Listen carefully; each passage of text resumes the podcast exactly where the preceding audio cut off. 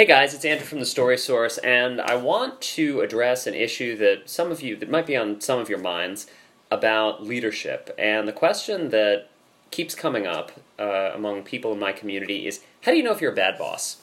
Uh, very straightforward how you know if you're a bad boss. Your name is Andrew Cuomo, right?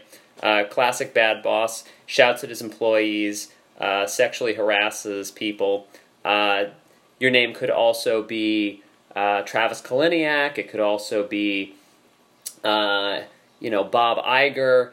There are num- numerous examples out there of people who misbehave. But if we were to kind of tackle this realistically, there are some things that you want to think about in terms of your leadership style, your leadership approach, uh, and kind of where you want to take your team and how you can begin to amend your behavior so that you can create opportunities wherever you go, as well as deal with problems and uh, move through challenges seamlessly.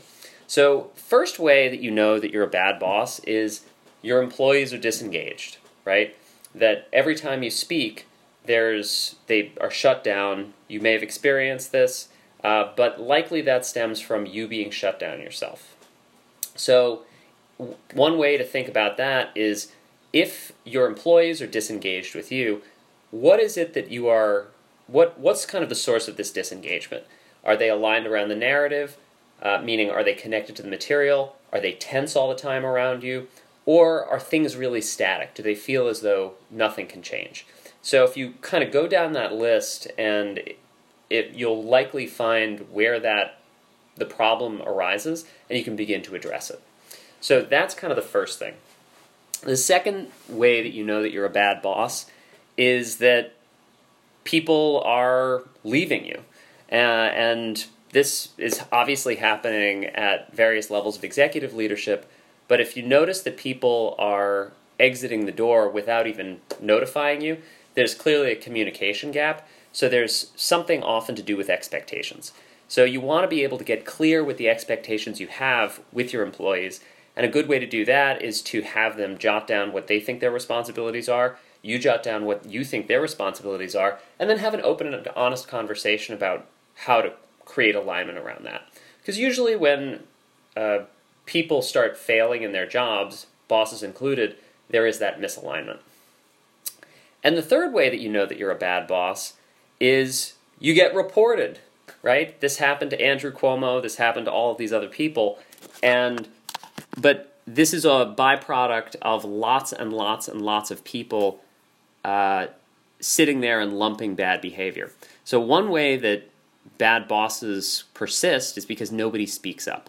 So if you notice that everything seems, at least on the surface, fine, but your your employees, you, you sort of nobody ever questions your behavior, or nobody ever takes you to task, it's often a sign that there might be some fear based leadership there. So you want to be able to confront that fear and ask sort of find ways of articulating uh, to your employees that you are not afraid of them speaking up. And it can be a the power dynamic between boss and employee can be tricky.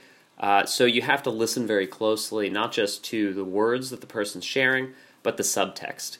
Uh, sort of be able to take in the tone, be able to take in the sort of physicality uh, and make notes after you have every conversation of what's come up in that conversation so that every time you enter into a conversation, you know a little bit of the history.